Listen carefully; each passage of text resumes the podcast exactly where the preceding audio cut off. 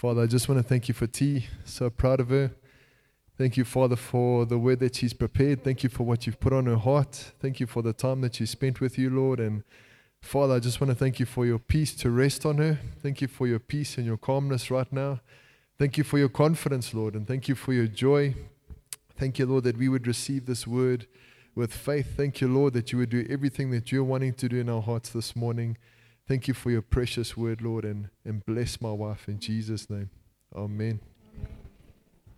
Good. Good morning, everybody. Thank you for my water. This is the holy water. If it's it's so cool that I get the privilege to preach this morning. So thank you to the elders for trusting me. They will pick up the pieces afterwards. so um, I just want to share a, fo- a, picture. I don't know if it's um, any of them. Anyone, anyone will do. We'll do both at the same time. There's the first one, and and it says, if you can read, does anyone have a recipe for these using cauliflower? and that's an ice cream with decadence all over. And then there's the next one as well. There's a guy sitting in the bath, and he says, "Eat clean." They said, nailed it. and I can identify and understand completely these two memes on the screen that were on the screen. Eating clean and eating healthy and trying to turn everything into cauliflower so I can eat it and still feel like I'm being healthy. And yeah, no, that hasn't happened yet. But a few, ni- a few nights ago, I hopped into bed and I said to Steve, oh, this eating clean and like exercising and just trying to be healthy, is, is this it for the rest of my life? Like, I was just like so depressed, like, is, is, is this it? And he, and he was like, yeah, this is it. if you don't wanna, if you don't wanna go back and get, and get chunky or you wanna lose fitness, this, this is it. And he says that he was in the gym, um, he goes in the afternoons and he was in the middle of the session and he turned to one of the guys training with him and he said, have you ever asked yourself why we do this? and it was like in the middle of a hot day and he's running, we're running up and down, we're sweating. And you want to ask yourself, what is the point of all of this? And of course, we know the benefits of exercising and eating well. Um, we want to live long. We want to continue to share the gospel for as long as possible. We want to avoid chronic medication. We want to we want to be fit and healthy. And even though I'm moaning and, and I want to eat everything I can, I realize that the benefits of eating while in training far outweigh the privilege of my lays and cake diet. So that is so much better for us. And I felt the Lord just show me that it can actually be similar in our walk with Him. Is we can feel so discouraged when we lose the reason why we do things by finding finding ourselves asking why why do we do this? And the title of the preach this morning is Is it worth serving the Lord? And I'd like to read about two groups of people, and they're found in Malachi 3, verse 13. If we can turn with me, that would be great if you have your Bible.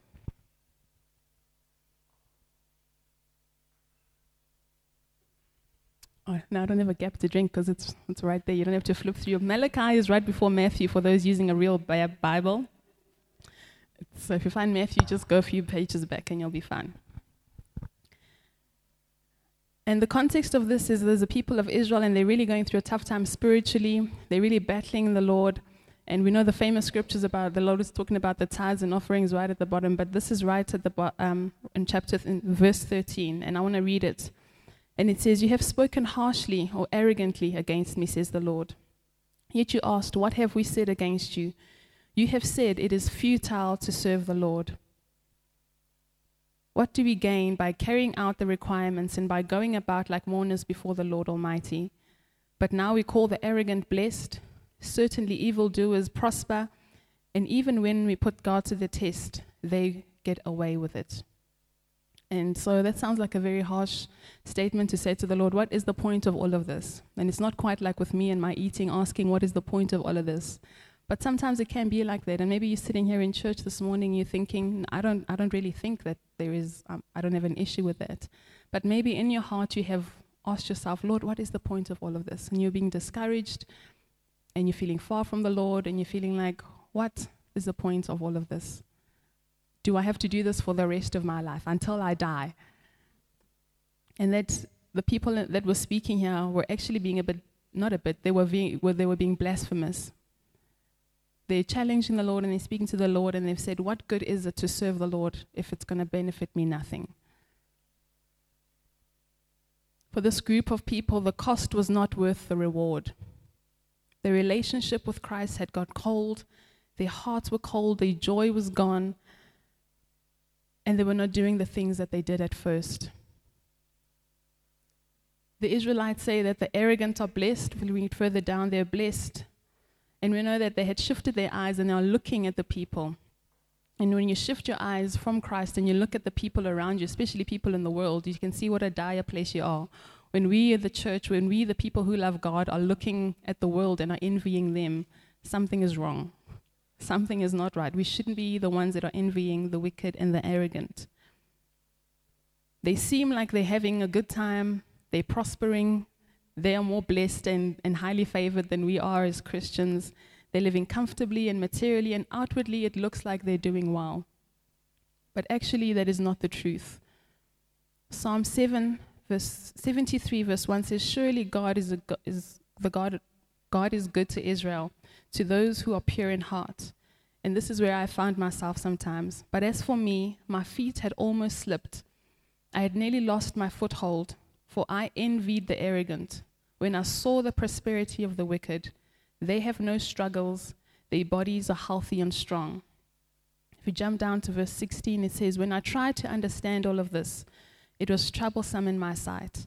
Until I entered God's sanctuary, then I discerned and understood their final destiny. You see, we can easily look at the people around us and think that they've got it all together, especially the people in the world, and be envious of their comforts and envious of all that they have. And it can seem unfair. But this is just a reminder that this is not the life that we are here to live for the comforts of this world.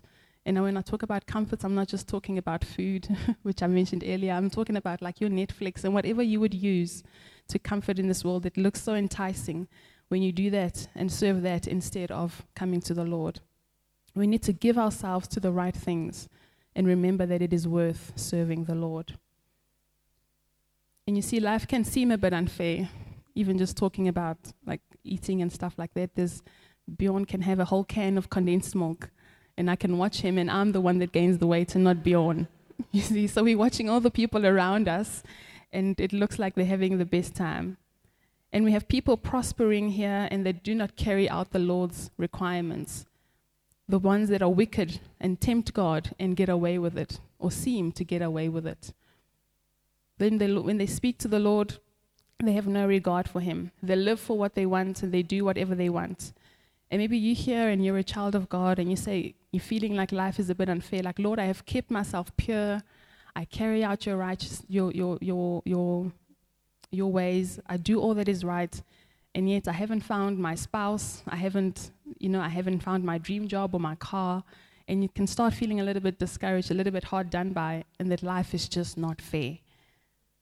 But being blessed and highly favored or looking at the outward things, it's not just material things.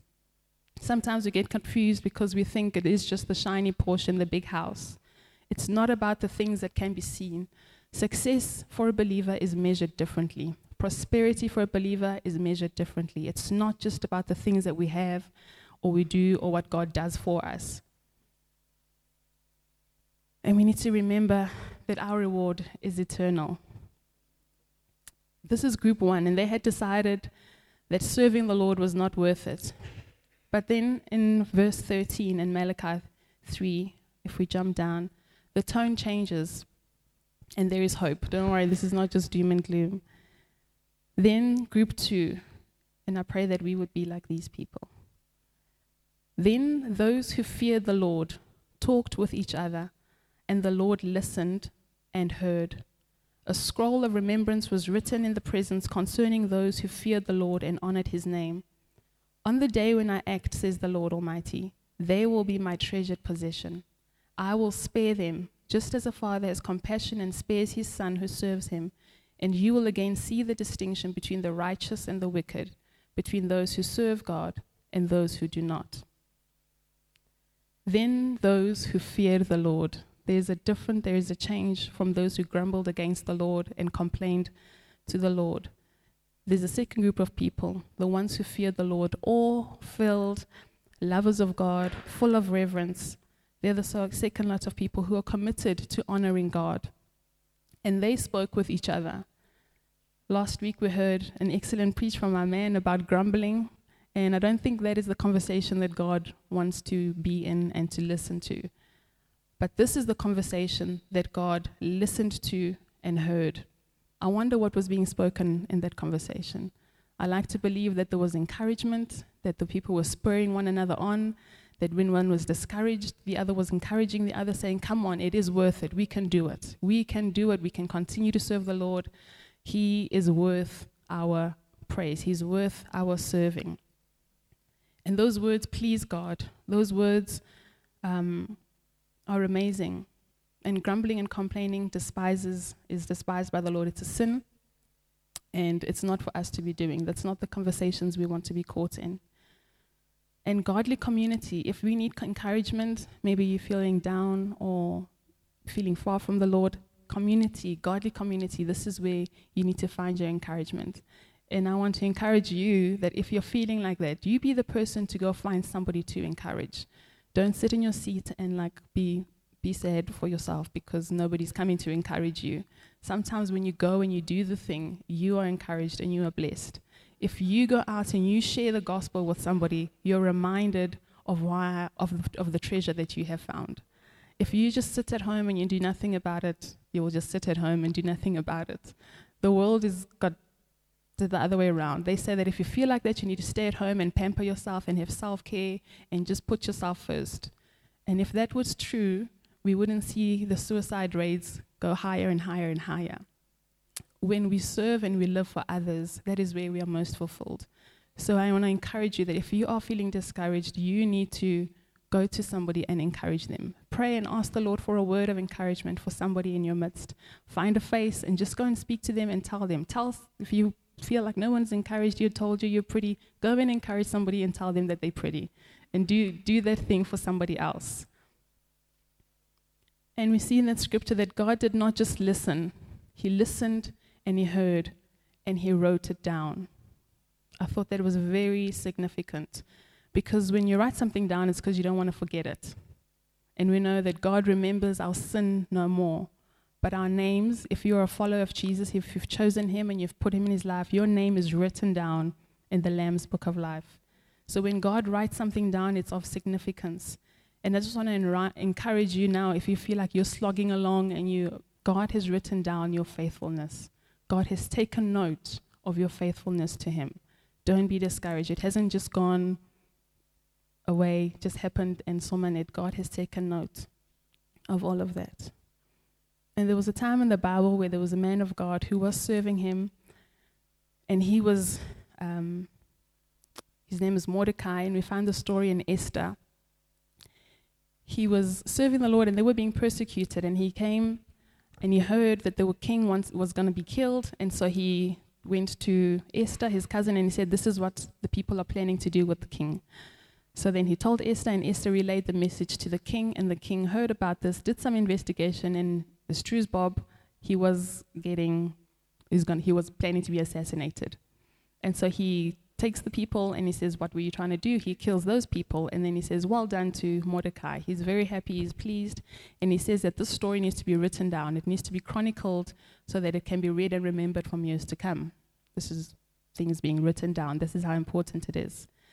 Chapter 6, a couple of years later, Mordecai is still being persecuted by a man named Haman or Haman, however you pronounce it, and he says to him, You need to bow down to me. And he Mordecai refuses to do that. He doesn't want to bow down, he wants to live for the Lord.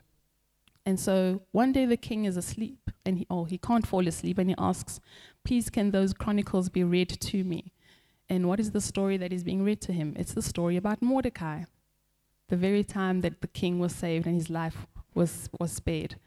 And so when he hears the story again, he is amazed again and he says, What has been done for this man who saved my life? And the people reading say, Nothing really was done for him. And he says, That cannot be true. And so uh, Haman is in the courts, and the king says, Come to me. What, do you, what, what should be done for the man who has honored and has saved the king? And so, of course, he thinks it's for him. So he spews out a long list of things that must be done. He must be, he must be given the king's clothes, the king's ring. He must be taken around the city, and people must shout, This is the man that the king honors. So the king says, Oh, wonderful, good idea. Now you do that to Mordecai. and this is how the Lord turns things around. This is how the Lord comes to your aid and to your rescue. Mordecai didn't have to compromise who he was. He continued to serve the Lord. He was a child of God and he would not bow down to Haman. And Haman is the one that ended up having to go around the city and, and, and shout his praise. And so here we can see that the ending for the for the arrogant and for the wicked is not always going to end. It's not always going to end well with them. The Lord will turn it around for our good. So when you feel like you're being persecuted, just remember that the Lord writes down your faithfulness, and at the right time, it will be remembered.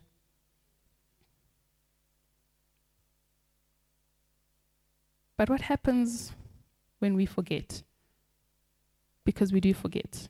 You know, often I read the Israelites have just crossed the Red Sea and God has opened and parted the waves. And in the next chapter, they come and they say, Oh, but now how are we going to eat? And I'm like, Guys, he's just parted the Red Sea and now you're worried about what you're going to eat. But then I have to remind myself, I can be just like that. I am also quick to forget that God has just provided last month we had peanut butter last month. We will have peanut butter this month. You know, like nothing is going to change. He is not going to change. He is faithful. And we need to remember. And some of the ways that we can remember is by just staying in His Word and in community. So, when, like I said, if we stay in community and we remind each other of God's faithfulness, we can speak and we can share the testimonies. And maybe I'm for, I have forgotten what God has done, but if I hear your testimonies, I'm encouraged again because God is still doing what only He can do.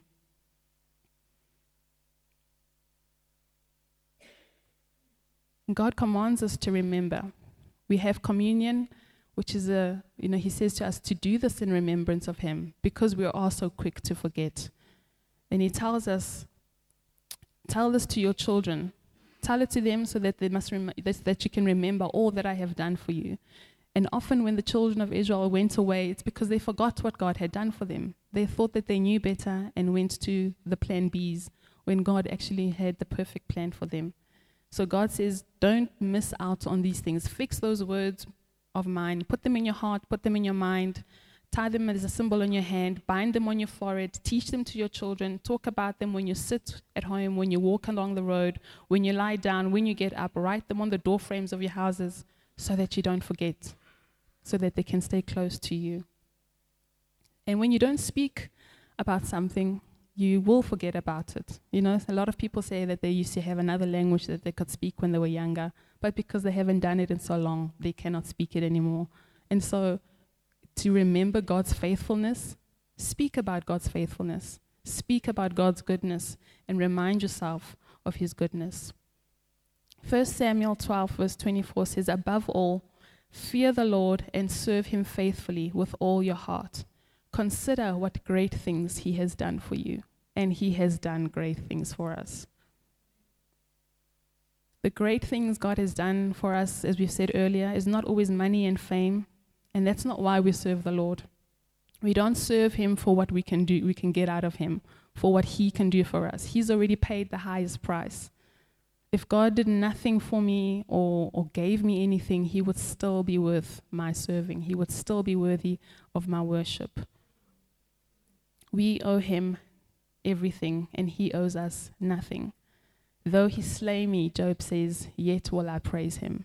And that's the attitude that we need to have. And it's not a tit for tat thing, like when God says, do this, and then I will do that. I think it's, princ- it's like a, it's a principle of sowing and reaping if I want to have cake and lays and a gota for breakfast every day of my life, I will reap the gota, two liter Coke, and whatever body. And if I, you know, you have to choose. You, you reap what you sow. What you pour in is what you get out. And so, for those who fear the Lord, who keep his commandments, they have boundless benefits. They walk in favor. God loves each and every one of us. That's never going to change. But those who walk in the favor of God are those who keep his commandments, those who love him, and those who honor his name. When we fear him and keep his commands, the Bible says that the Lord confides in us. Psalm 25, verse 14 says, The secret of the sweet, satisfying companionship of the Lord have they who fear, revere, and worship him. And he will show them his covenant and reveal it to them, its deep inner meaning. So we can see that there are wonderful benefits. I love that the Lord wants to confide in me. What a wonderful privilege to have. The Lord confide in me. We have the privilege of a long life. If you follow the Lord and hold on to his statutes, you have a long life. We have wisdom. We have the Lord's delight over our lives, the Lord's provision, the Lord's protection. And the list goes on and on and on. If you desire to be secure and content and happy, then you need to keep the Lord's requirements and fear Him.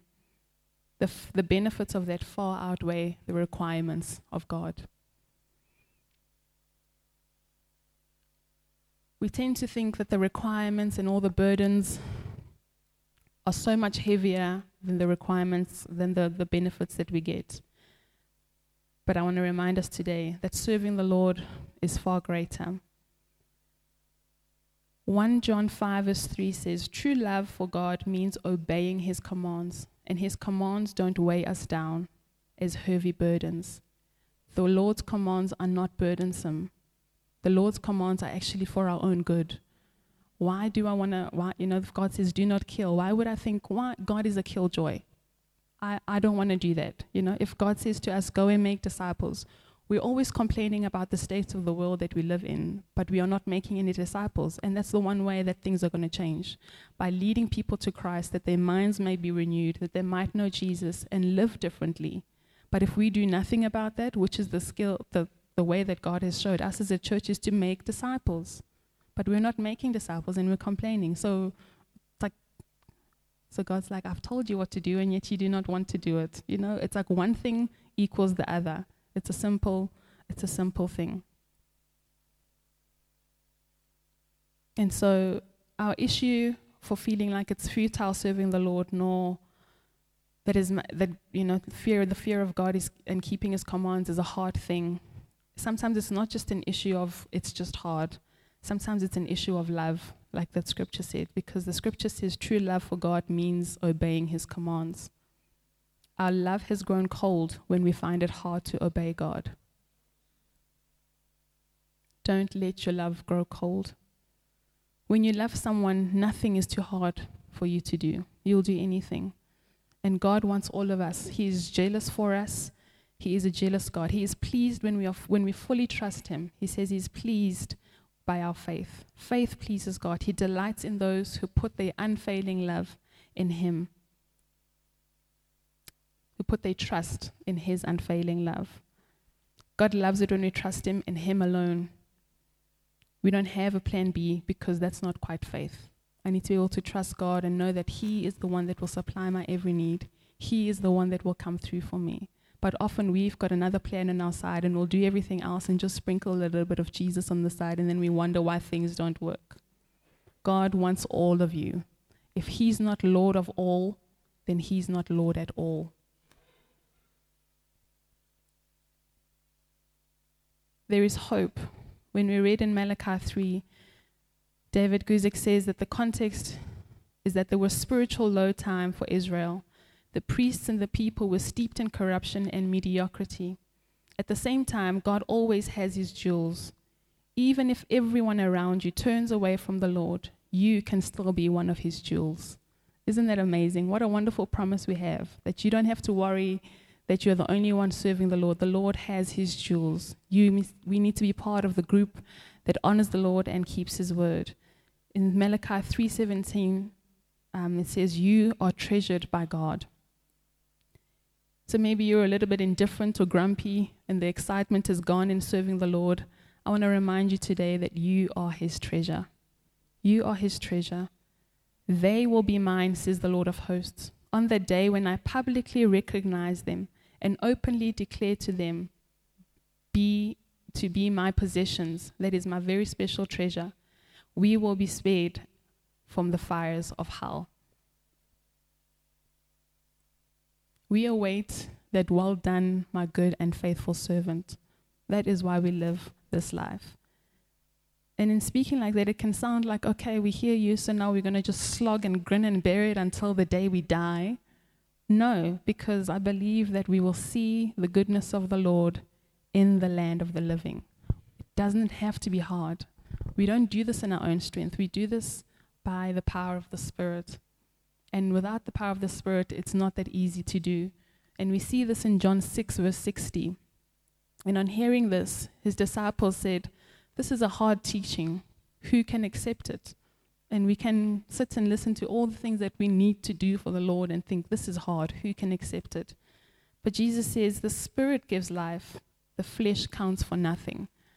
And so they decide that they, a lot of the disciples actually walk away from God, which is not unusual. That's why I'm here to encourage us today to stick with it, that it is worth it. Don't walk away from the Lord.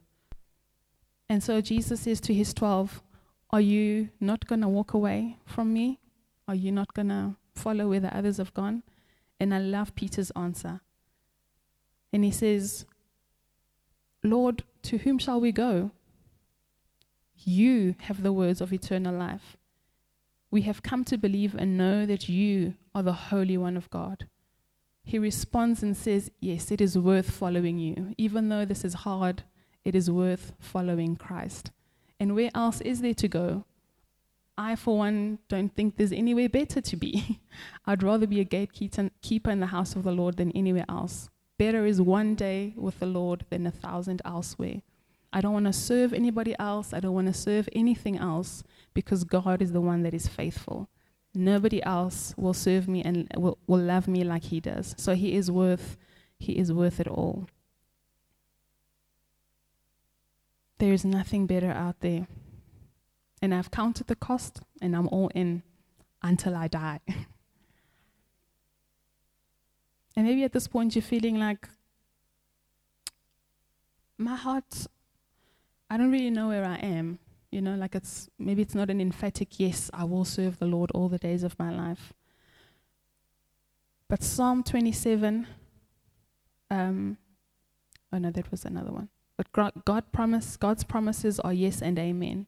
And in Malachi 3, verse 18, he says that you will again see the distinction between the righteous and the wicked, between those who serve God and those who don't serve God. So I want to encourage you that there is a difference between those who serve God and those who do not serve God. And you need to hold on, hold on to that and serve God with all that you can. It is a joy, it is a privilege, and it is a privilege for God to say, Well done, my good and faithful servant. And there could be people that think that there's a third group, but I want to just say that the scripture is clear that there's a, a group that doesn't believe in God and that there's a group that does believe in God. There's a group of the wicked and the and the good, you know, those who love the Lord and those who do not love the Lord, those who honor him and those who honor him don't honor him. And maybe you've created a third group for yourself, like um, I'm not as bad as the bad people, but I'm, I'm not to be here where I have to listen to what God tells me to do. I'm to create the third group where I can just be a nice person and give to charity and not kill and murder. I can just be a nice person. That, my friend, is not going to cause you to be God's pre- possession. You're not going to be in the group where God gathers his prized possessions and spares them for the fires of hell. You will be part of the group that has said, he is not worthy to be served. So we have to make a decision while we are still alive that you cannot make it when you die. You cannot get there and decide, oh, they were right, I'm going to go this way. You have to make the decision to, uh, to follow Christ while you are still alive and serve Him. And remember that his, his commands are not burdensome. We would like that Christ gather us one day as his prized possessions. So, what is the answer in your heart today? I believe we need to repent and go into the presence of God where we haven't been all in with Christ. And we can see maybe not all the areas in our lives, maybe it's just certain areas, but there's been a bit more grumbling and complaining, a bit less joy. You can see that the fruits are not quite what we want. And maybe you're part of the group three where you don't even know that you needed to, you didn't know that you needed to choose Christ. And this morning I'm encouraging you that we do need to choose Him. We do need to choose Christ. The disciples asked the question, Where else is there to go? And we're not stuck here because there's somewhere better to be. We are here because being with Christ is the best place to be. And if we forget that, we can go back to His Word and read what He has done for us, all the goodness that we have. All it says, "Praise the Lord, O my soul, and forget not His benefits." When you forget His benefits, it's a good time to go back to His Word and read the Word and be encouraged and be reminded of how good God has been. God has been so, so good to us. So, so good to us. And maybe you forget that when you have to do stuff for God. And it's not a repayment, but it's, ov- it's out of the overflow of what He has done for us that we long to serve Him, that we long to live for Him. We don't want to be our own gods. We don't want to compete with God. We want Him to have the rightful place in our lives, for Him to do what He can do and what He wants to do. So maybe you have taken the seat of honor. I want to invite you today to get off the seat and let the Lord be Lord. Amen.